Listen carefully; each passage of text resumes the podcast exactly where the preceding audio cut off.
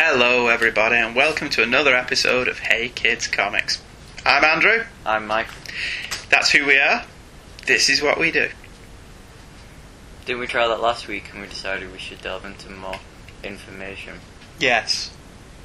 But I'm just right reading what I've wrote in here without any thought to actually it making sense. I was just following the script tonight, whereas normally we've gone off Yeah. script by this point.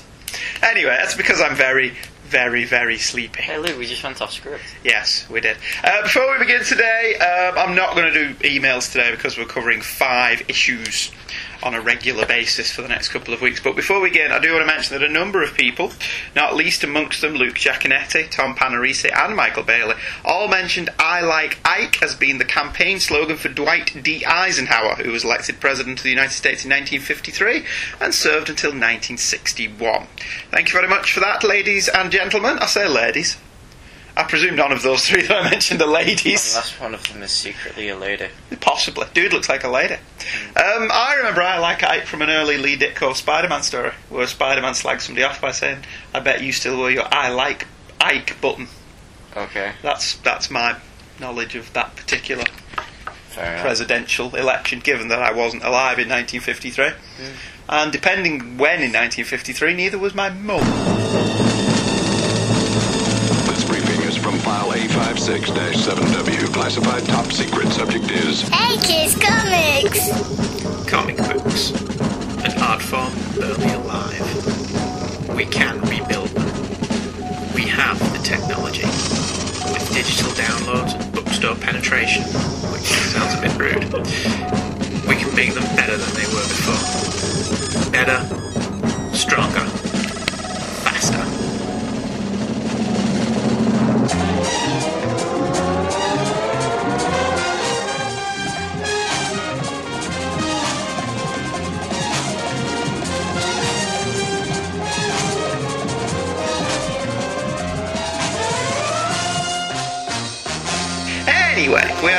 Pleased to welcome you all back to the second chapter in the Knight trilogy that began with Knightfall and continues here into Knight's Quest. Knight's Quest is the red-headed stepchild of the Knight storyline. Whilst the whole story, under the catch-all umbrella title of Knightfall, was adapted to other media, and successfully so, this storyline has been given short shrift. The overall story is broken into two parts.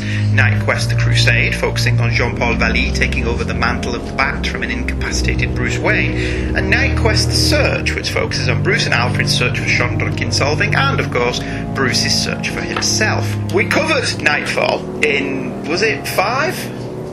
Or was it four? Was it five? May have been six. I really don't remember at this point.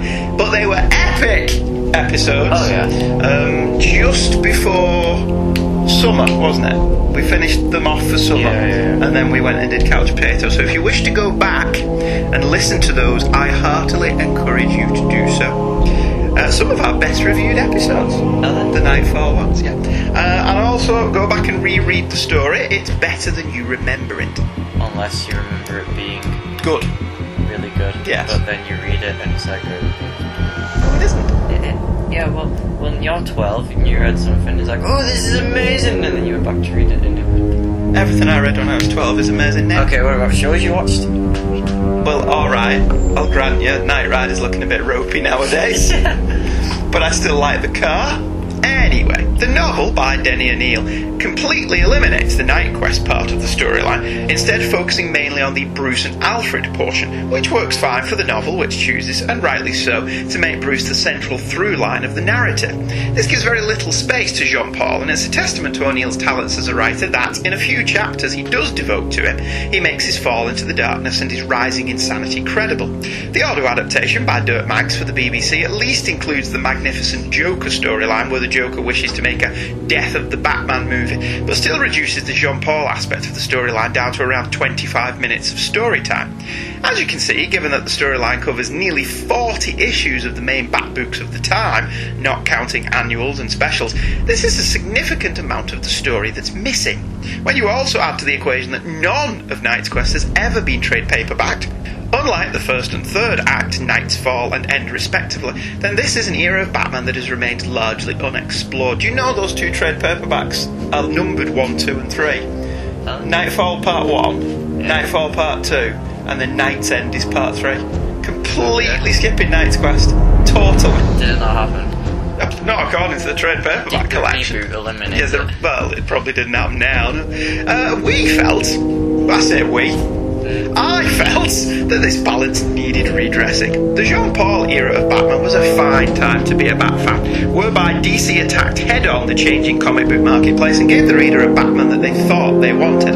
It was a masterfully done marketing scheme, and to this day, I reckon the Knight's books are a textbook definition of how to handle a comic book crossover correctly. That's great alliteration, isn't it? Uh, our reading order for this comes from Wikipedia, which, as we all know, is always right. So, uh, if anyone has a more cohesive reading order, DC Comics don't, uh, we'd love to hear it. We'll be covering Knight's Quest of The Crusade first, uh, and then be doing a couple of separate episodes towards the end for Knight's Quest The Search. We'll also cover Robin in depth as usual this week, as it's part of the main storyline this time around, and briefly after that until around issue 7, when it becomes part of the main story again. Along the way, we'll also be looking at issue of Superman, Catwoman, and Justice League Task Force. And you can't wait, can you? Oh no. Is this one of those that you're really not looking forward to? I'm not really not looking forward to it. Have you read any of these yet this month? Yeah, I've done nuts. Have you? Yeah, and you slagged me off before. I'm very impressed that you've done notes. Knight Quest kicked off properly with Detective Comics 667, cover dated October 1993, but in actuality coming out on August 31st, 1993. Why did he lie? Um, because, do you really want to know this? Okay. Back in the day, to keep comics on the newsstands for longer so they had a better chance of selling, they would cover date them three to four months in advance. So then they would go on the shelf when they came out, but they would stay on the shelf for three or four months before the newsstands took them off. Fair enough. They don't Empire do that, but do it a month in advance. Yeah, Empire does it a month in advance. They don't do it that far in advance anymore. The cover by Kelly Jones is, well, it's odd, isn't it? Not to put too fine a point on it. It's a full on shot of the new Batman, full frontal, you might say, but the proportions are very off. Rob Liefeld. Yes, he has huge shoulders and biceps, but tiny hands. Little tiny hands. Look at my tiny Look at my tiny hands. I'm gonna scratch you with my tiny It's like a dinosaur. It's eye catching in terms of its colour scheme, but a funny looking cover in every other respect. He's also got lots and lots of ribs. It's Kelly Jones. Yes. Hmm. How does his belt stay on? It just looks like it's stuck on with Velcro, though. Maybe it is. It's, it's entirely possible, yes. Look at my tiny hands and Velcro bags. Maybe that's why he has to have them there and not all the way around, because the belt doesn't go all around his waist.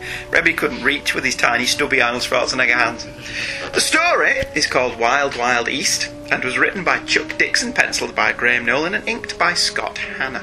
Adrienne Roy coloured and John Costanza lettered. Darren Vincenzo was the assistant editor, and Scott Peterson was the editor. Bob Kane is credited in all these books as having created The Batman. The story opens with a family of blonde haired, blue eyed Indiana natives. Oh, Indiana? Holidaying. Yes. thought it said Indian. No. The story opens with a family of blonde haired, blue eyed Indiana natives holidaying in Gotham. Why would you do that? Do what? Holiday in Gotham? It, it sounds like a fun place on the brochure. What, do they advertise it come to Gotham, get killed? No, no, see, they actually take photos of Metropolis and try to pass it off as and Gotham. put them in by mistake. Yeah. Oh, fair enough. Um, the family are deciding to take a shortcut through the park. If you can't guess what happens next, you've never read a Batman comic before, or indeed seen any Death Wish movies or any episodes of The Equalizer.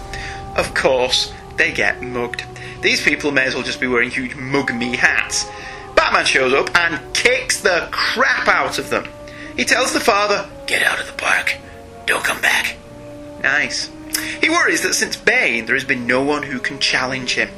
Is there no one on this planet who can challenge me? Of course, a quick scene transition, and we meet people who are in no doubt about to challenge the new Batman. Albeit probably not too much. A southern cowboy robs the New Jersey Savings Bank. To his surprise, the bank is already being robbed by himself. Whoa. Whoa, it's like the Twilight Zone. Where, where uh, Bruce Willis talks. Yeah, where Bruce Willis phones home by mistake and speaks to himself. Turns out the other bloke is his long lost twin. Ah, Happens to me all the time. Yeah, yeah. And they are both heading to Gotham City. What a coincidence. Back at Wayne Manor, Jean Paul wakes from a night. Wake. Back at Wayne Manor, Jean Paul awakens from a nightmare in which the Order of St. Dumas tell him he is to become a demon if he is to control Gotham. He heads down to the cave where he finds that Harold, before disappearing, has discovered a tunnel from the old abandoned Gotham railway transit and created a fully equipped bat train to get him into Gotham far quicker than the Batmobile. Can't we just point out at this point that the bat train is almost as cool as the Spider-Mobile? Only almost. Only almost, because nothing is as cool as the no, Spider-Mobile. no, no. The Trigger twins show up at Dirty Dan Doyle's outfit in Gotham after hearing he's the numbers king of East Gotham. Does that just mean he's very good at maths? Yes. Excellent. No one can beat him. No one can His beat him. algebra's better than yours. Is he a mathlete? Yes. Excellent. They kill two of his guards and are about to rip him off when he offers them a job. A good old fashioned gunfight. The twins. Yep. The twins decide they could either take this money and be looking over their shoulders all the time, or take the job and make more money in a night. They take the job. Batman takes the Bat train out for a spin. Because he's memorised the train schedules, he misses the oncoming traffic and hits nearly 150 miles an hour. More power! He laments the spur seat, which is a cue to see what Tim Drake, aka Robin the Teen Wonder, is up to. Turns out not much since Jean Paul has bricked up the entrance to the cave. The Trigger twins take on Manny Deitch, who has been horning in on Doyle's action, and the only way it can be solved is with an exchange of lead. Deitch comes out of this badly, by which I mean dead. Batman, however, hasn't memorised the train schedules too well, because as he rounds a corner, he finds himself hurtling towards one with only one second to impact. It's a very dramatic cliffhanger. Yes. Did you, do you actually have notes for this particular I do, yeah. issue? Okay. Just forget the first one. Do what, forget the first one where you thought that the Indiana natives were Indians? Indians, yeah. Blonde hair, blue eyes, all wearing preppy clothes, and you Well, thought they were that's why I was Native Americans. Cause, cause, 'cause they look Indian.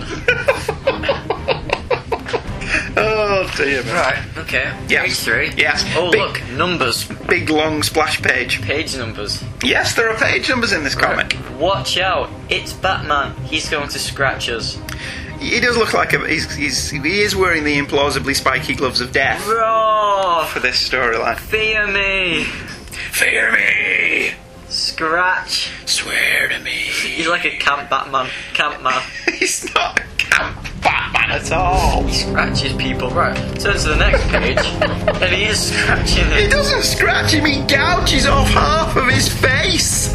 by scratching him. Yeah, that's more than a scratch. If you actually have a look at the sheer amount of blood on the implausibly spiky gloves of death, he's just ripped that guy's jaw off. I'm going to take his jaw off. Off. Yeah, right. Yes. Uh, page five, panel two. Yes. Get out of the park and don't come back. Get out of the park. Don't come back. Don't come back to this public park. this public park that's open to everyone. Don't come back. Yeah, I don't think he thought that through, No. to be honest with you. I don't want to see you in my public park, leaving your mug me hat on the floor. I wonder if you can buy mug me hats in They Gotham. give it for free. Do they? When you get off the when you get off the train or the plane, you get a mug me hat. the Joker shot me, and all I got was this lousy T-shirt. All I got is this lousy wheelchair. Yeah. Oh, not anymore. No. Right, okay, the Bat Train. The bad train. Am I the only one who thinks it's a stupid vehicle?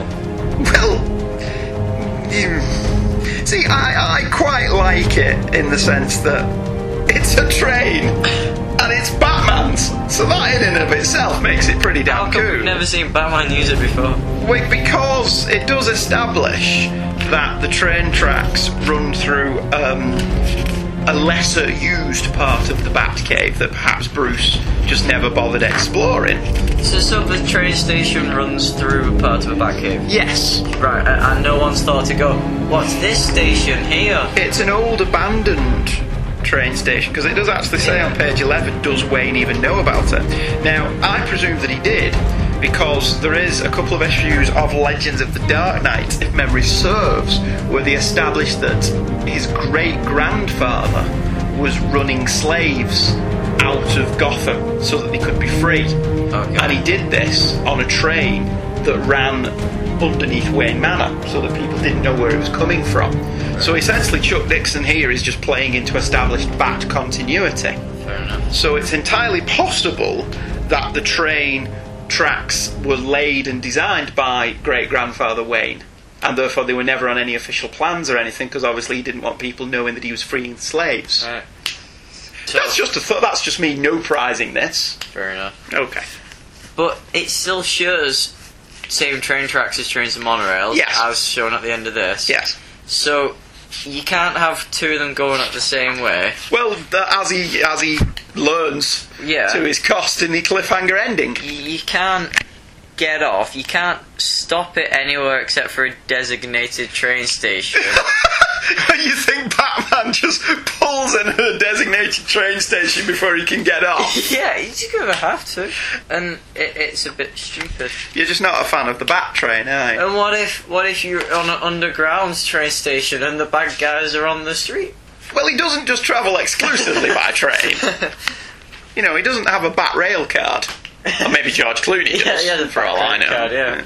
Um, I I liked the opening pages. Um, Batman really does kick the crap out of these guys on page four. Scratches the jaws. The one that you call scratching, I read as he punches it in the face with the implausibly spiky gloves of death. He doesn't punch him. He, That- that- he does punch him. That is not a punch. That's a meh. That's a, a bitch slap. that. Is that what you're saying? Sort of. Yeah, well, nails. all right. Ignoring the implausibly spiky gloves of death, he then picks up a baseball bat and kicks the crap out of the other three with the baseball bat. Yeah, because that's what Adam West. I mean, I'm not saying they didn't deserve it. yeah, that's what Adam West would do. the 60s, but I think we mentioned this when we did Knightfall, didn't we? But the 60s Batman TV show would have been much better if I Adam West had played Jean Paul Valley. Yeah. In my humble opinion. Oh, dear me. Uh, the, fi- the final panel on page five, that's very Norm Breyfogle, where um, Batman is just seen in shadow, Yeah, flying away from whatever that statue is. a guy and a horse. A guy on a horse. Yeah. Page six, panel three. I thought this was unintentionally hilarious. There's a sign there in the bank when the Trigger twins are robbing the bank that says, "Ask about our IRA." IRA. So is is that really an advert in the Gotham Bank? Ask the bank teller about joining the IRA. Don't tell anyone. No, don't tell anyone. But we'll put it up as a sign. Come under the counter. Oh dear. Over the years, many different artists and writers have come up with ways to get into the Batcave. From the fun, the Bat Poles, which recently made a comeback in Batman and Robin number one. yeah. The moody, the grandfather clock set to the time Bruce's parents were killed. And the downright stupid, the way Val Kilmer Did- gets to the cave in Batman Forever. piano? That isn't that Batman Begins? I don't where he know. plays something on the piano. No, Batman Forever. He's in his office at Wayne Tower, Wayne Tech, or whatever the hell they call it. Yeah. And he goes into his office and presses a button, and his chair goes down a huge tube and deposits him in the Batcave. And you're like, who contracted that? it sounds fun. yes. Can you see him explaining it on the plans? So, so Mr. Wayne, what's this big tube that leads from your chair to a cave under your house? Now, as you know, I never had parents and I never really had a childhood, so sometimes I get bored and I just want to go down a big slide. It's like that advert that was on telly for a bit. The with the the guy with the. MasterCard. Yeah. And he would just put him in um, a water slide as he travels to work and he just MasterCards his way through life. Yeah, it's possible. That'd be fun. It would, yeah. On page 18, to go back to what we were actually talking about, which is funky ways to get into the Batcave. 101 ways to get into 101 a ways to get into a Batcave. Tim gets into the Batcave by draining a well. And then climbing down into it. I mean, it doesn't do him any good because once he gets into the cave, he's greeted by a different kind of dead. Where dead did all end. the water go? Uh, I, I, Where did all the water come from? uh, don't confuse me with your logic. it's a big cave when he gets downstairs. Yeah, well, maybe they didn't think that through too well. Page 23, the train has an advert for Jurassic Park on the wall. Did you notice that? Yes. I thought that you, was... you know me and one of my friends annoyed all of our other friends by singing the Jurassic Park theme really loudly. Do, do, do, do, do, no, we, we, we did the da da da da da da do do. Um, there's not really a lot to say about that first issue, is there? Really, it's eminently readable by Chuck Dixon with lots of seed planting from the future, but the plot's pretty non-existent. Mm. It's all just set up for the next two issues with the Twigger Twigger twins, Twigger twins. with the Twigger twins, With the baby Twigger with the. Trigger twins. There's nothing anything wrong with it. in this particular instance, as the setup's fun. But I'll be honest, I can't see this updated version of the Trigger Twins being any kind of real threat for this new Batman, especially as they are very, very, very stupid. Well, hey there, I got a gun. Let's go shoot some people. That-! The first scene, they take each other's masks off in the bank. So all the customers and presumably any CCTV Did, did cameras can see their faces. names, ages, and dates of I don't know if they say each other's uh, ages and dates of birth, but I think Hey, they Tommy. Harrison, born on the 12th of December It's, 1963. uh, you know. I presume these are the kind of lame but likeable bad guys that Dan DiDio, in his quest to turn the DC universe into a largely funless place, has had killed. Mm-hmm. Do you know anything about the Trigger Twins in current continuity? I don't know, no. Okay. Um, well, they're not in Blackest Night. I can check if you wish. You don't have to do it now, but we'll mention that next week. I'm sure they're, they're dead in Blackest Night, which would tie into what I just said, wouldn't it? Uh, it's a solid, if unremarkable, start to Jean Paul's tenure as the Batman. Uh, there's an excellent two page letters column. I always like letters columns that are over a page. I get bored of them. Yeah, well, that's because you're from an era that doesn't have letters columns. I read the Grant Morrison ones in Invisibles just because. Of course you do. There we go. How long into the episode before he got mentioned? Those of you that had 22 minutes in the pool, you've just won a fiver. Um, there's an ad for Skybox's milestone We should do trading that. We cards. should, we should run bets. Yeah, but if you do it, you'll know when to do it. Me and your mum should do it. See how long it is. No, it's a, a completely different thing. Uh, I like the milestone books. Uh, Wasn't that the the um, Dwayne McDuffie? Yeah, everyone in icon com- and every, every black person in comics is stereotypical, especially the black guy in the spirit. I'm gonna make my own black comic book. Yeah, and they were very good. Static was exceptional. Um, I like the milestone books a lot. Wireless controllers for the Sega Genesis. Wow, wireless controllers. And the Super NES. Uh, the TV show seaQuest DSV, which started the same night as That Lois and Clark. familiar. It's Roy Scheider from Jaws. Ah, yeah. We're going to need a bigger boat. Uh, but it also starred Stacy Haiduk, who was Lana Lang in the Superboy TV show. Okay. All comes back to Superman. Uh, Zero Hour has an advert. The Bloodlines crossover, specifically Eclipso and the Demon, which featured the first appearance of Tommy Monaghan. Uh, Legion of Superheroes Archives and the Metal Men, characters that I really could never bring myself to for, to be honest with you, no matter who was working on them. My favourite ad, though, is the typically over the top hot comics advert Red hot. which are always my favourite adverts in 90s comic books. See, th- there's some 90s adverts, especially in Vertigo around that time, where I'm sat reading Preacher or Sandman. I can say, oh, right, I, I can know when this is because it's an advert for Hard Rock or Unplugged. Yeah. So uh, this one's particularly good because I don't know about you, Michael. Yeah. I mean, I know you weren't alive at this point, but I really am kicking myself that I never bought such hot comics as Arcadia, a oh, comic yeah. about video game arcades. Cool. Yeah, I can't be like, down like, with that. like Tron. Yes, pretty much. Mm. Brigade. Nice to see the fire service getting some love there. Bloodshot. I wonder if that's a book about alcoholism. Bloodshot Eyes.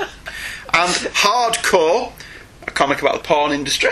Just what the comic industry needs. Or Hard Case. Oh, This is another porno of comic. me. God damn.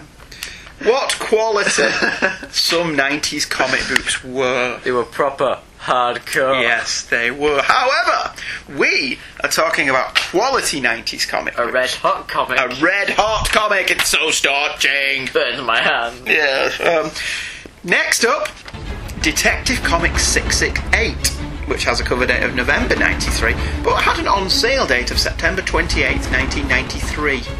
One, two years and one day before you would come into being. Yes. Both these issues still have UK prices on them. A whole 70 pence. Um, implying there's still some kind of new newsstand distribution. The cover for most of these is by Kelly Jones in a spoof of his earlier cover for Batman 497, this time depicting Batman beating the crap out of Robin instead of Bane beating the crap out of Batman. Uh, I like this cover. I think it looks wrong. Yes, it's Kelly Jones. His hands What? are still tiny. And his leg is like, what? Yeah. And that leg's coming out of nowhere. I think we have mentioned it in the Knightfall one, though, that you have to get past criticising Jones's anatomy. Yes. As a reader, I instantly want to know why Batman's beating up on Robin. Not hitting on Robin, which is a completely different thing. Well, Uh, later on in this issue. Well, maybe, yeah. There's also a little corner box, just like Marvel Comics used to have. Mm. How quaint. I quite like it. Oh, quid. The issue is called Runaway and was by the exact same people as the last issue. So just rewind the podcast, listen to that bit again, and then come back. You done? Excellent. Good. That saved me saying all of that again. You didn't have to pause because we were fast forwarded. Comedic effect? Okay. Possibly. I'm sorry, did I ruin your fun? No, you never ruin my fun. You enhance my fun most of the time. The story picks up exactly where it left off, which is quite impressive. Batman is hurtling towards a speeding train in his new Bat Train. Of course, Harold's trained at the feet of Han Solo and has made a few special modifications. Batman swings the canopy around to face the opposite way and engages the forward jet engines, propelling the Bat Train backwards and away from Death's So icy good grip. it has its own theme tune. John Paul is exhilarated. he is, yes. At home the next morning, Tim Drake gets his driver's license despite not yet being 16. Apparently, he can have a special 16? license because his dad is disabled, and Tim isn't going to let a little thing like not having a car stop him. Yes, you can drive at 16 in America. That's why all those American television shows have them doing driver's ed in school, Okay. which I always thought was a bit stupid. Well, taking you out of proper school to teach you how to drive? Uh, but, And also, w- does the same rule apply in England? No. If one of your parents handicapped? No, as far as I know. Oh. Good, I saved you two broken legs. Thank you very much. Meanwhile, the Trigger twins, flushed from their success with Manny Deitch, are given another job. Dirty Dan has figured out that all his earnings from the subway are moved by train in the middle of the night, and he wants the twins to hold up the train and steal the money. A train job. A train job. With These two Western characters. Yes. Needless to say, they're made up by this. Dirty Dan says he's figured every angle. Nothing can go wrong. Oh, Hmm. that's shorthand for everything. Yes, everything is going to go wrong. Subplot alert! A shadowy figure calls up a film studio and pitches them an idea. This subplot will come back later. Robin is spending the morning trying to break into the Batcave. He uses the old tunnels he discovered when he first learnt that Bruce was Batman. Jean Paul isn't around, which suits Tim just fine. He's just out to get what he came for and sneak the hell out. Jean Paul is in the cave though. He's over at the rail tracks. He's ripped out the passenger seat and installed a computer system to show him the underground maps and inform him of any changes to the schedule. Does that mean Batman invented GPS? Yes. Is he? He, he has his own bat bat. Bat. What? Bat bat. What's instead that? Of, instead of a tom tom. A bat bat. oh, I do like that idea. And you can program it to talk to you like, turn left, turn left. Or it would just be Alfred. You know, like what, what Marvel did to. Yes. take the next left, sir. Apparently, you do not wish to take the next left, sir. That's fine. Take the next right, sir. I'll just remember this when you want food. Batman heads upstairs to check out an alarm in the cave. Robin, however, has found what he's looking for a car Bruce promised him if he passed his driving test called Redbird. Robin is now mobile. If he makes it out of the cave alive after Batman fires some shurikens at him, Batman wants him out. Robin says he's supposed to keep an eye on him until Bruce returns. Batman doesn't believe Bruce will ever return and still wants him out. Fighty McFightenstein. Robin is outclassed and Batman grabs him by the neck.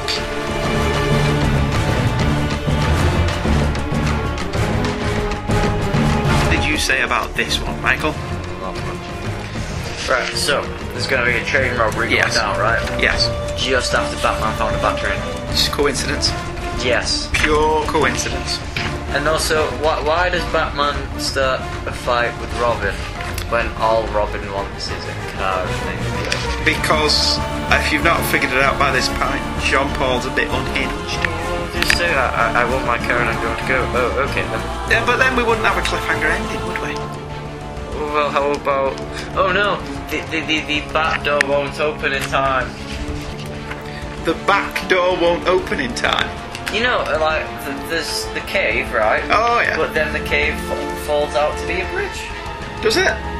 Is this not the hologram one? was it the Adam West one? The Adam West one, the cave door drops down, yeah. Right. I think it's still the hologram in this, isn't it? With the warning, keep out poison ivy sign. Warning, keep out poison. Yeah, there was always a warning sign saying there's poison ivy here, don't come near this. Everyone else can come in, but you poison ivy. Yeah, only poison ivy's not allowed in. No girls allowed. We don't want your cooties. Uh, I thought page one to five, how Jean Paul gets away from the speeding train was really cool. It was so James Bond. his, his little eyes made up on that last panel. Yeah, It's like, whew. yeah, he's like he's very excited by that. Probably a little bit more excited than he should be if you have read the later issues where he meets Catwoman. Okay. It would explain why this kind of thing gets him excited. Uh, page 8. For a criminal, Dirty Dan's pretty smart. Uh, in that For a criminal, you're implying that all criminals No, are for a, stupid. for a criminal, no, most of them aren't. For a Batman criminal. Quite a lot, yeah. For a criminal in a comic book, he's not stupid in the sense that he doesn't leave clues. He doesn't hit big. He lives a, a quiet, modest, unassuming life and gets others to do his dirty work And he for doesn't him. do a five-page monologue. and he doesn't do a five-page monologue plans. explaining his plans. However, I did like that this subtly set up his downfall. Did it? Yes, Yeah. you usually you shall see when you read the next issue. Okay. Page thirteen. Nice continuity in that the cave hasn't been cleaned up since Batman's fight with Bane. Yeah. It's still a mess though. And uh, Jean Paul's added a shooting gallery with shurikens embedded in Killer Croc's head. Woman. Which woman? That's woman. Oh yeah, well presumably he doesn't want to shoot her. Unless he does. Well, maybe he does. As you'll see in future episodes of Detective Comics. He wanted to shoot her. No, no, he's, he's got a thing with women. He's not quite sure what to do. uh, page 16, all the old Batmobiles. Yeah. I thought they were pretty cool. I liked that one. What, the old 1940s one? Yes. Which is basically just a, a, A sedan car with a bat on it. with a bat on the front. You know, Ross's brother made him that. what was a proper car? Proper car, yeah. Oh, that's a drivable cool. one. And does he drive around in it? Probably, I would. yes, yes, yes, I believe that you would. I like that. Yes, the, the shot on page 17 of uh, the Batman is pretty good. I do like there's always bats flying around him.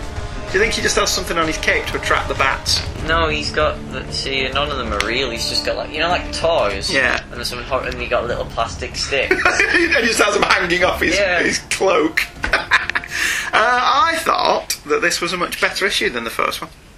The main confrontation between Batman and Robin is the focal point of the issue, really.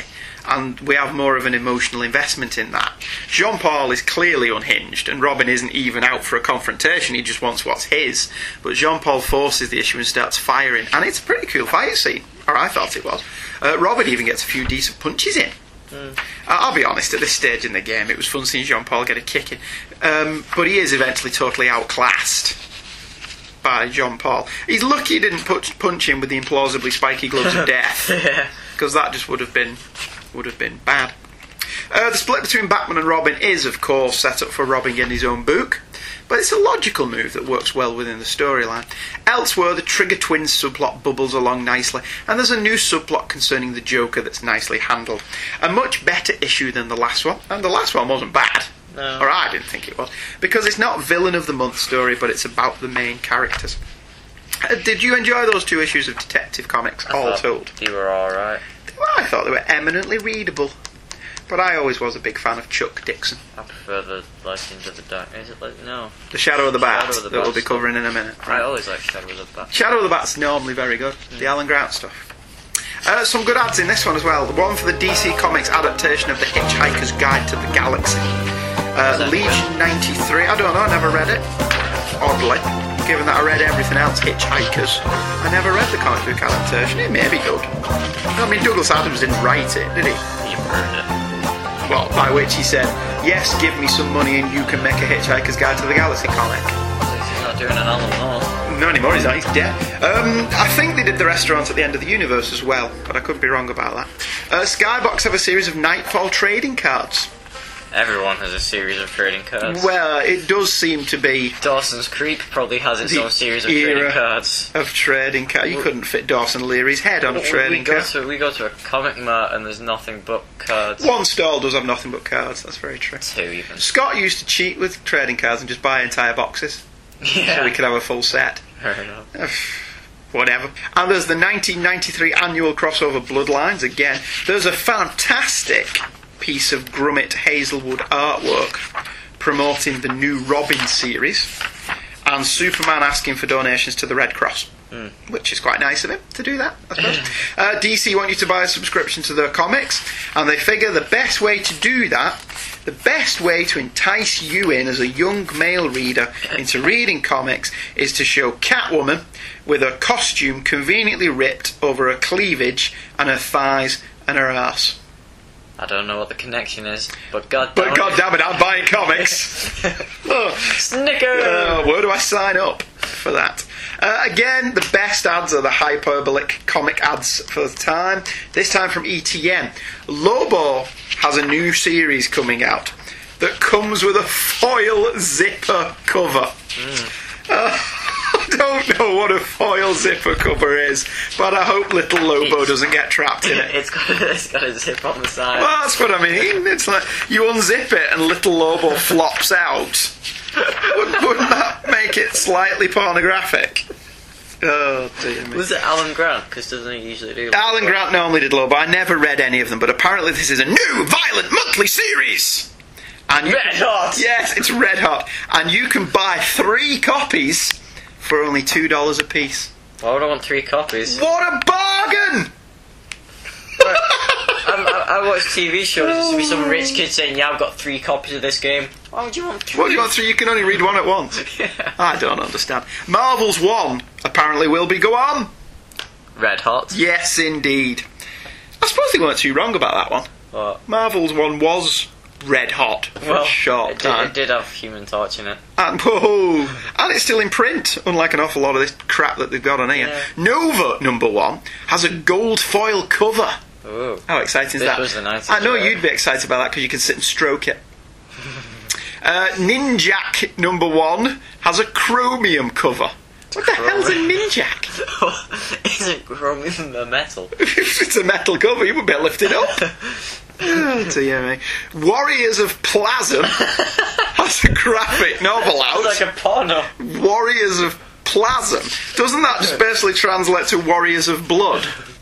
Does it? Which works, given that everything had to have blood in the title in the 90s. My favourite was Bloodwind, which which just sounds like it sounds like you're passing gas and you have anal leakage, yeah. oh dear me! The hottest superhero line, the Ultraverse, Oh, yeah. only gets hotter this month with Rune. I've no, I don't, no, don't look at me. I've no idea what an Ultraverse is. Medieval You something. stone. Yes, Yeah. something like that, isn't it? Oh god. I love 90s comic book adverts for other comics. Our next issue. Uh, I can't actually see the cover because the light's bouncing off it. Uh, it has one of those 90s covers that we've just been ripping the piss out of. Uh, it's an embossed thing by Tom Grummett and Scott And you're stroking it now. Oh, well, I was just feeling the embossing, but careful not to feel around Robin's crotch I, area. I had a stroke Because, but I don't um, want to stroke Robin. Yeah, well, the, the thing with that is he's underage, so that could be considered wrong. God damn it, I was underage two weeks ago. So we're not we're not going to we're not going to go anywhere near that. Um, I think this is pretty damn good. It's by Tom Grummett and Scott Hanna. It's curling at the edges because it's a card cover. For some reason, uh, there was a regular cover as well. This one has Robin leaping through the round window, presumably to attack Big Ted and Jemima. Um, there was a regular cover, as I say, by the same art team of Robin avoiding square window? gunfire whilst leaping over Redbird. Well, no, he didn't jump through a square window, which would have been really cool.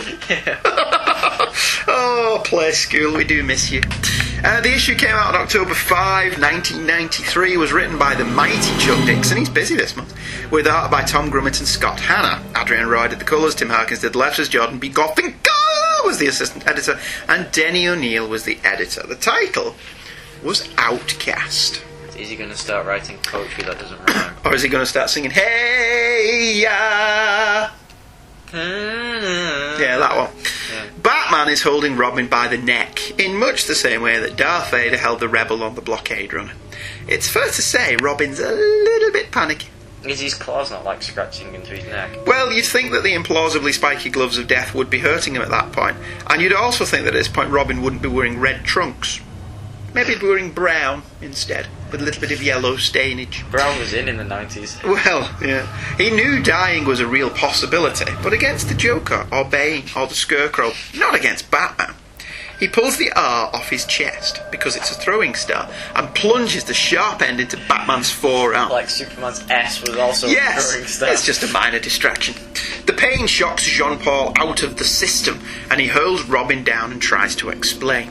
Robin's not having any of it and takes off in Redbird, leaving Jean Paul muttering that he's only tried to do what's right in the desolate ruins of the Batcave. At the Gotham Heights Country Club, five masked bandits rob a bunch of cars, opening fire on some rent-a-cops who try to stop them. Rent-a-car. I got Rent-a-cops. shouted at by a rent-a-car. Did you? I've been shouted at by a rent-a-car when I was a kid. It's funny, I can't take them seriously. Eh, they're only doing the job. Uh, Tim stashes the car in an old carriage house at the back of his property and laments that the next day he's going to have to be on the bus despite having a cool car at home. On the bus, he blows his mate Ives. Yes, that's really what I wrote. oh, I'm sorry. On the bus, he blows his mate Ives' invite to a movie Right, right. to go to the mixer, a dance apparently. I don't know you young people and your lingo. With Ariana. Tim's got a girlfriend. Later, while Tim's on his date, the five carjackers from earlier are looking over their order forms and need some good old fashioned American muscle cars. So they could get me a 1970s Dodge Charger. Maybe. If I ask them nicely. Yeah. Black one. White white leather seats. Big big radial wheels. V8 engine. I'd be down with that. This is just burn notice. isn't It it? is, yes. They decide to go to Gotham Heights High School dance tonight, which is full of rich high school kids and their cars. And thus, the plot points all come together. Just like me and you. No. At the dance, no, everything no. is going well until an encounter with a football jerk, Carl Rank, causes Tim to put his foot in it with Ariana. On his way out to apologise, he sees the carjackers trying to steal Carl's car. Carl tries to stop them as he's been all city running back twice and boxes and weightlifts, as the caption boxes conveniently inform us, but is out of his league and nearly gets his head blown clean off. Fortunately, Tim saves him and Ariana makes up with him, which is nice for Tim. The police show up, led by Shotgun Smith, so named because he carries two barrels of 12 gauge misery. Because the carjackers stay in the suburbs, city cops don't care. At Blackgate, Dr. Simpson Flanders, from Knightfall, is holding a regular psychiatry session, psychiatry session with the cluemaster, Zonk, the electrocutioner, and Cypher in the Zonk. civilian alter egos naturally. The guy who was in this, did you not read it? It goes tits up when the cluemaster takes control and Cypher tells Flanders that tomorrow he will bring his homework assignment. Subplot alert! There's a lot of those. There is a lot of those. This is how comics worked back then. Hmm. Later, Tim investigates the Speed Boyz with a With Z. Yes, it was the 90s. Well. And learns that they only hit big events. Conveniently, there's only one tonight, and as Robin, he heads out only to have Redbird rammed from behind by Shotgun Smith, convinced Robin is a speed boy.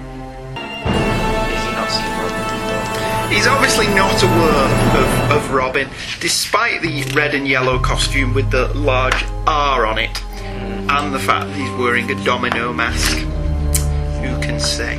What did you think of the first issue of Robin? Page 5, panel 2. Yes, Okay, with these. If it's there, I think. that's page three, panel two. Alright, I'll amend that anyway. Okay. Right, he's like, um, I, I don't know why I did that. Uh, but but we're, friends, right? He's like, I, I only hate you because I love you. You're making me do this. Oh dear me. Uh, page 9, part 2. Yes. That that description of the film go and watch it. Yes. It, it's the Terminator from that Schwarzenegger film that, that, that competes against Jurassic Park and failed. Or it's Demolition Man. It's Demolition Man, you fool. Well, I presume it's Demolition Man. Since because this was released. issue. Well, on the next issue, there's a, there's an advert for Demolition Man, which kind of, of gives it away. Um, Ives says he hates Stallone movies, but he's willing to go and see this one because it's sci-fi. It's, it's Demolition Man. Yeah, it must be Demolition Man, even though there isn't an advert for Demolition Man in this issue, because Judge Dredd was a couple of years away from, at this point, and Demolition Man's a fun flick, and Judge Dredd is bloody terrible. And Demolition Man's advertised on the next issue. Is it? Yeah. So it's not advertised in this one. Oh no, you're absolutely right. Yes, on the next issue we're going to cover, there's an advert for Demolition Man. So that answers that question. Demolition Man was quite fun. Demolition Man was great. I really enjoyed Demolition Man. Uh, I love that Robin's R is an offensive weapon. I think that's really cool. Um, I think this was in Robin's miniseries that preceded this ongoing comic book. There are printing errors in my version of this. Did you notice? No, I didn't know. Page two, What? page eleven. Look at the colours. Look at the colour of his, his jumper. And then page 11, page 14, and the letters page all look like one of the colours has dropped out. It's like yellow hasn't printed. And then when you have a look on the letters page, which is all, I mean, it's not as affected the letters page as much. The the R should obviously be yellow Yeah. on the last page, but then there it isn't. It's pink. Yes, it's pink. So, I mean, I don't know if this is just my copy. I presume it's an entire print run, not just me. Uh, page 18 to 19. Tim has a high school life reminiscent of early Spider Man, replete with a Flash Thompson and everything. Tim isn't quite the loner that circumstances forced Peter Parker to be, but, you know, it's the same thing. Um, did you enjoy reading this? This was £2.20? Really? It's that cover. I don't pay that much for my comics now. Do. It's two thirds through. Bloody hell, two pound twenty for the Ponzi cover. And it was not like me to buy Ponzi covers. If there was a choice between a Ponzi cover and a regular cover, I normally bought the regular cover. Why, why are you going on about this now? Why Because did you do it like I'm- 20 years ago? Because I'm just thinking two pound twenty in nineteen ninety three was a lot of bloody money. Um, did you enjoy it? It was alright. Is that going to be your sum up for all of them? I'm them? not a big fan of Robin. I love this. I thought it was an excellent first issue. Dixon sets up Tim Drake's status quo quickly and economically within the first half of the book. Robin's on the outs with Batman and school and his social life and all that gubbins, and sets up problems for Robin in the latter half of the book with two potential bad guy scenarios and a meddlesome police officer. The art is fantastic throughout. I love Tom Grummett's stuff. Um, I liked Tom Grummett from when I first saw his art on the Titans Hunt storyline in the 90s, in the Teen Titans. I thought the Teen Titans in the 90s was pretty crap for the most part, but Grummett's artwork's just fantastic. His work on Superman, Superboy is phenomenal. Why he never became a bigger name in the comics industry, I'll never know. And Rob Liefeld still Yeah, it's there. just it's not for. Uh, the Robin boot doesn't officially cross over with Batman again until issue seven, but we will be mentioning it in passing. The ads are pretty much the same as Detective Comics, except for the ad for the trade paperback collection of the second Robin miniseries, which was called Joker's Wild, with art by Travis Charest. The letters page has letters about the third Robin miniseries, Cry of the Huntress, which I don't think I've ever read. And whilst it's nice to have letters page in the first issues, a bit of a text piece would have been nice. Mm. There's also a DC Universe page detailing the characters from the new Bloodlines crossover, and they are without doubt typically 90s. Some of the names, just off the top of this page Nightblade, Razor Sharp, Terrorsmith, and Sparx. That's just terrible. Hitman. I like Hitman. Yeah, Hitman was the only good thing to come out of this. Around this time, September 21st, 1993 exact, to be exact, so in between the two Detective Comics issues and the same day as Shadow of the Bat number 20, the new Batman made an appearance in Superman 83. Written by Dan Jurgens with inks by Joe Rubinstein and called On the Edge, Superman journeys to Gotham to invite Batman to the ceremony and to take care of the Engine City problem. Batman declines. Superman is tempted to peek under the mask with X-ray vision, but decides against it. That's it. Right. One could argue if anyone would know it wasn't Bruce under the mask, it would be Superman, but apparently that's not the direction the writers wanted to go in, and thus that was pretty much all we got of Superman meeting Jean Paul Valley. Next up, Shadow of the Bat 19 for part one of The Tally Man. This came out on September 7th, 1993, cover dated late October 93, and was written by Alan Grant with art by Vincent Giarrano, I think. Colours by the eponymous the eponymous, the ubiquitous Adrienne Roy, letters by Todd Klein. It's an excellent painted cover by Brian Stelfreeze and depicts the new Batman taking out three bad guys with nary a breath wasted. There seems to be fingerprints all over my cover. All told, it's a better cover than Robin 1, simply because it's not printed on card that's curled up. The story opens in the chill of the night. At the scene of a crime, gang punks are robbing a grocery store. Like a streak of light, the Batman arrives just in time to stop the owner being perforated. Batman takes down a number of the punks easily and decisively thanks to the implausibly spiky gloves of death, but one of the punks grabs a hold of the store owner and threatens to kill him. Batman sees red and beats him until the punk pleads for him to stop. Batman sees an advert for the ISO tank and decides, after this, maybe he should avail himself of a self deprivation tank. Across town, Big Mike Mahoon, so named because he's about the same size as Oompa Loompa, is celebrating his birthday. Turns out Mike's operation is working out real well at the moment because he keeps his operation small and thus unnoticed by the authorities. Much like Dirty Dan in the issues of Detective Comics. Little. Yes. Not unnoticed by others, though. From out of Big Mike's cake pops not a nubile yet topless dancer, but the Tallyman, who accuses Mike of welching on a debt with Joey Buto. Big Mike blames the Batman for the problem, tries to bribe Tallyman, but Tallyman shoots and kills Big Mike and his entourage, and says his brother Johnny and the Batman are next. Jean Paul, meanwhile, unsure of himself in the wake of nearly beating a punk to death, takes to a self deprivation tank at New Age Supplies to find himself. Yeah. He sees visions of the Order of Saint Dumas and his past as a child being brainwashed by the system. Simultaneously, the Tallyman learns from Big Mike's brother's wife hmm, that Johnny Mahoon is tending to business at, you guessed it, New Age Supplies. Johnny and a goon named Willie arrive at New Age Supplies as Batman is in the tank and, spotting his costume on top of the self deprivation tank, open fire. The Tallyman hears the shots and heads in. However, the tank was not the self deprivation tank, and Batman emerges from another tank. Tallyman arrives and finds the beaten bodies of Johnny and Willie in a tank and a bag of cocaine cut open across their chest. The Tallyman just opens fire and kills them where they lie. Batman is stood on a rooftop looking moody and thanking the system for planting a subconscious need to lay false tracks just as the Tallyman arrives and opens fire. What do you think of this one, Michael? I really like Tallyman. Do you what? Do you just like Tallyman or do you like Alan Grant's Shadow of the Bat? I like Tallyman. Oh, okay. I read him first in this, and he was cool. He's a nut job. I liked him though. He was mm, cool. Okay, fair enough. And I thought a page eight, panel one. Yes, this one doesn't have page numbers. Oh, yes, it does. See, I do quite like the art in this, but how is that building like that? I don't. It just looks like a big lamp, doesn't it? yeah. Yes. Yeah. Okay. Okay. And on also on page eight, panel two, who's Big Mike, the midget, or that woman's breast? I, I, I think that, that that's the midget, Right. not the boobs. Well, well, I was going with the name Big and all. I thought, Uh, yeah. I thought you were talking about her. Look at that her. That's very Loni Anderson.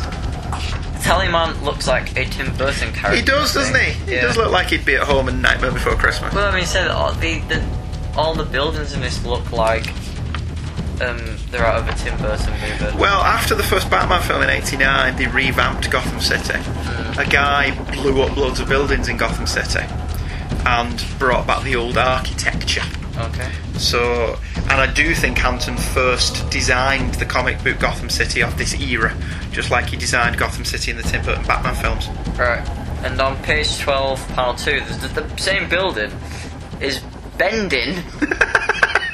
just like the, these buildings are almost as bendy as the the one. Well, the when it's really Superman windy, Fleischer the, cartoons. the Eiffel Tower does. Yeah, the Eiffel Tower does move, okay. and so does Blackpool Tower when it's really windy. So, it must be really windy here then. yes, I would have thought so. Um, page 10, panel 4. Yes. Um, this panel is almost as funny as uh, the bit in Gremlins. You know, with the old woman. Oh, on the the chair left, the stair left. Yeah. Why? Well, because the midget is flying. So you're saying the Tallyman shooting Big Mike is funny? This little midget with his little legs kicking about as he's flying. It's, Dear yeah, me. Tossing midgets. oh no, we're not going for dwarf tossing.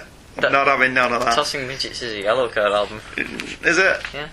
Because dwarf tossing was actually a, a game. Was. Was it? Look it up. Kenny Baker, like, dude, walks up, like, right then, let's play, shall we? I was inside the robot. Page one. I bet it does. I'm really not seeing how the implausibly spiky gloves of death aren't carving huge Well, chunks of people's look at that piece of art though. It probably is. Yeah, I mean, you know, uh, he's just gouged half of that guy's face off, hasn't he? Um, I started this really hating the artwork in this. Mm. And by the end, I'd really grown to like it. There's a cartoony quality to Giordano's art that really appealed to me as the story went on. But the guy can obviously draw real things as well. Witness the art of Johnny Mahoon's wife on page 16.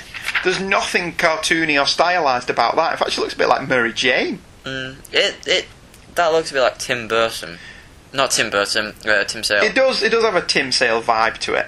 And when you compare the abstract art of the self-deprivation scenes, um, I, it really did grow on me. I really did like it. I'm not entirely sure what the Tallyman is doing on page 21, panel 1, though. Is Right. he is he stood on something? I there? got Is the he impression hovering? that he was like flying Can in one fly now? direction, but well, not like jumping. I kind of got the idea that because he's like thin and stuff, he kind of spins and flies. And Alright, stuff. okay, but. I, I thought he might have been like jumping and then heard something And and, turned around. the other way. Yeah. It's a fantastic piece of art. Hmm. Um, Alan Grant's stories in Shadow of the Bat always had a psychological edge to them. And this is no different as he uses the STD scenes to delve more into the system and its influence on Jean Paul's mind. He gives short, short shrift to the Tallyman in comparison, but you know, there's another issue to deal with him. Uh, the ads are pretty much the same as all the others, given that they all came out in the same month, except there's one for the aforementioned Demolition Man. Um, Stallone's best film out of Rocky and First Blood, Maybe possibly. that must mean all the others are crap. Yeah, pretty much they are. Okay. The Rocky films are great, the First Blood films are great, Demolition Man's great.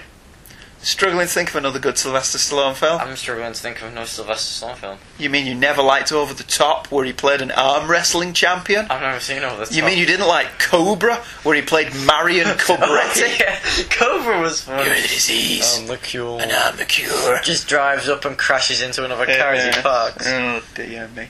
Um, there's an ad for a film called Only the Strong, which I've never heard of, and there's a great piece of Mike Zeck art on the Deathstroke annual. And finally tonight, Shadow of the Bat 20 is part 2 of The Tallyman, which came out September 21st, 1993. And lurking behind yet another fantastic Brian Stelfreeze cover of the Batman taking a couple of point blank slugs to the midsection from The Tallyman is an issue produced by all the same people as before, so I won't insult your intelligence by assuming you have the memory of a rock by reading them all out again. Plus, I'm a lazy bugger by and large, and can't be bothered. It's a fantastic cover though. Brian Stelfreeze's covers for this series were almost always fantastic. Almost always. Yes, Almost almost. only almost. Picking up where we left off, the Batman falls off the building propelled by the impact of the Tallyman's bullets. He knows he's going to die. Suddenly, suddenly, it seems to me. I don't know the words to that song. Suddenly, you're seeing me just the way I. How many other songs can we come up with suddenly in them? Suddenly, the system kicks in and Batman's arm jerks out, and the implausibly spiky gloves of death embed themselves in the wall. Bones pop and muscles pull to breaking point, but the Batman slows his fall. On the roof, the tally man, believing he has killed the Batman, takes a minute to reflect for the 67th time how the kill never brings satisfaction, even though he wishes it did. Instead, in the theatre of his mind, he sees himself as a child and a loan shark taking all of his mum's money due to a debt of his dead father's, leaving nothing left with which to buy food.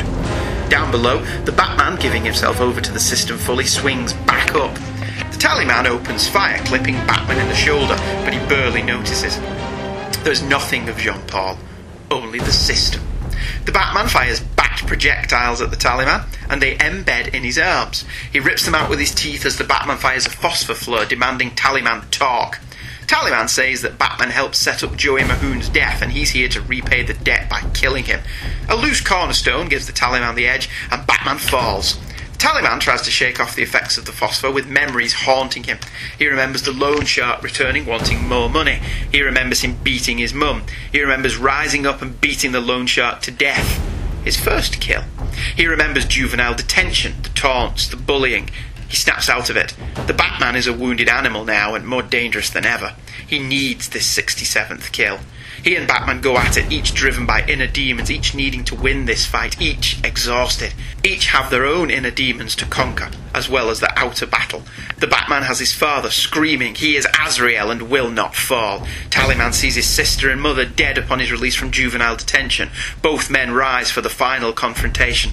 The Batman loops a rope around a water tower as Tallyman raises his weapon and pulls. The force of the water knock both combatants off the roof. Tallyman presses the attack. It's not over till one of them is dead, but the system kicks back in and Azrael returns. He beats the Tallyman down, but stops short of killing him, refusing the system. It hardly matters. Bullock and Kit show up and remark that the Tallyman has been brutally beaten. The Batman takes off into the night, still unaware of himself. Is he the Batman, or is he Azrael? Great. Another bad guy with daddy issues. Well, it's not really daddy issues, because his dad's dead.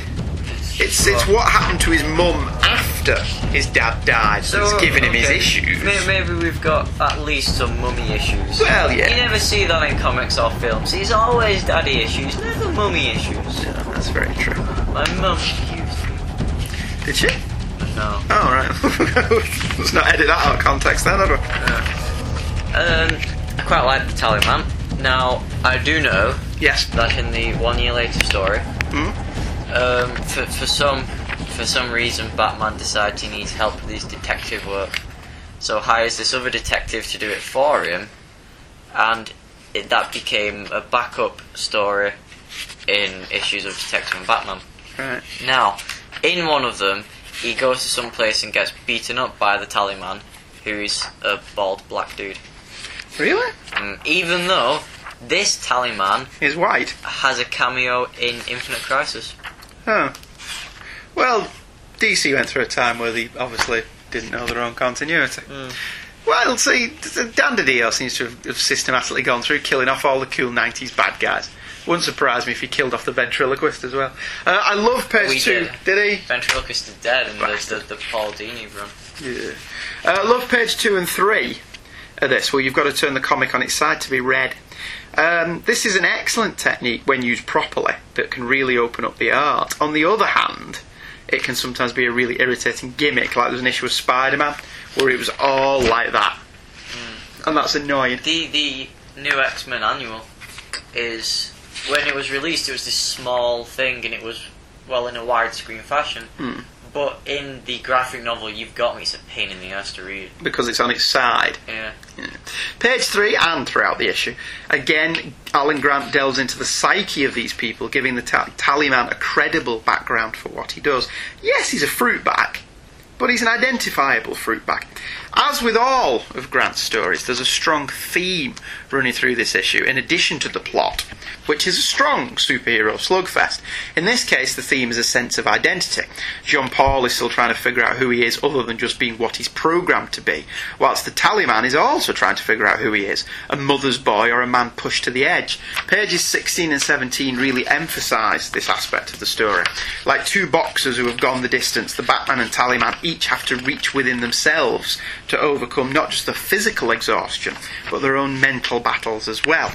Um, it's another excellent issue from Grant. On the face of it, this is 24 pages of two people beating the crap out of each other that actually seems one sided.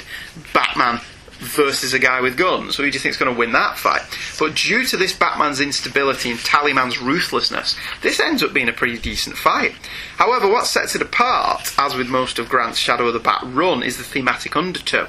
As any story worth its salt is about something that isn't immediately obvious, and what's it about is a common question in screenwriting class. This story is actually about damaged people. People so injured by the circumstances of their upbringing that they cannot function in regular society. This is also another indication that Jean Paul is plenty insane, whereas Bruce Wayne was only obsessed.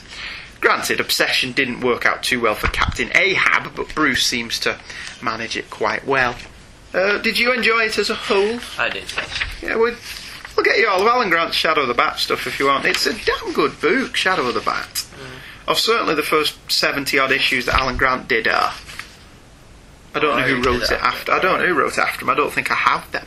Um, ads. I didn't know they did a comic book adaptation of Demolition Man. Okay, who did it? Um, it says on here a four-issue miniseries adaptation of the hot Warner Brothers film starring Sylvester Stallone and Wesley Snipes. Oh, it doesn't say who did the comic. Great, I know um, Klaus Janson. Klaus Janson did the Terminator 2 adaptation. That's not very good, though, is it? Which I have. Uh, there's a great ad for Two Face Strikes Twice, a, a, a miniseries I've never read, but this is great Dick Sprang have art in it. Yeah, well, I, I- it was written by Mike W. Barr, and in my notes I've actually put I may have to see if I can pick this up because I'm a big fan of Mike W. Barr's Batman, and I love some Dick Sprang stuff. Uh, so I went on eBay and picked up both issues for a pound each. Uh, So I have them now, but I still haven't read them. I got home one time and Mum was like, "Oh, yeah, your dad, your dad said there's some comics for you." Da, da, da. And I go, "Oh, there's a package," and I open it. It's like, right. I, I don't want to sound ungrateful or anything, but but these out for me. uh, Bloodlines was apparently over by this and was replaced by Bloodbath. Uh, never read it. And an ad for Dark Joker the Wild, which is an Elseworld the that uh, I've never read. Who? It's Kelly Jones. Kelly Jones is an acquired taste. And thus, that brings to the conclusion, he says, as he collects up his comic books, uh, the first part of Knight's Quest. As I said at the top of the show, we'll be covering the Crusade first, and then the search at the end. By my reckoning, this is going to take us about eight episodes. So, yeah, so uh, that'll take us up to Christmas. Bloody hell. Uh, I hope you enjoyed this, and we look forward to hearing from you, and I hope you'll be back next time. Say goodnight, Michael. Good night, Michael. He never gets old. See you later. Hey Kids Comics is a The Devil Will Make Work for Idle Hands to Do production, and all opinions expressed by Michael and Andrew in the show are the opinions of Michael and Andrew and probably not to be taken too seriously. All music and sound clips used in the show are copyright the respective copyright holders and no infringement is intended. Michael and Andrew make no money for this, much to their chagrin. New episodes drop every Thursday at apleyland.podomatic.com, but you can also listen through our Facebook page, which you can friend us on by using Hey Kids as the first name and Comics as the second name. You can also listen on our website, where you can also view the covers of the comics we've covered this week. That's www.heykidscomics.webspace.virginmedia.com. If you have an opinion on our opinions, you can email us on heykidscomics at virginmedia.com. We also have a forum, www.forumforgeeks, all one word, .com, where you can drop by and say hello if you're allergic to email. We hope you enjoyed this episode of Hey Kids Comics.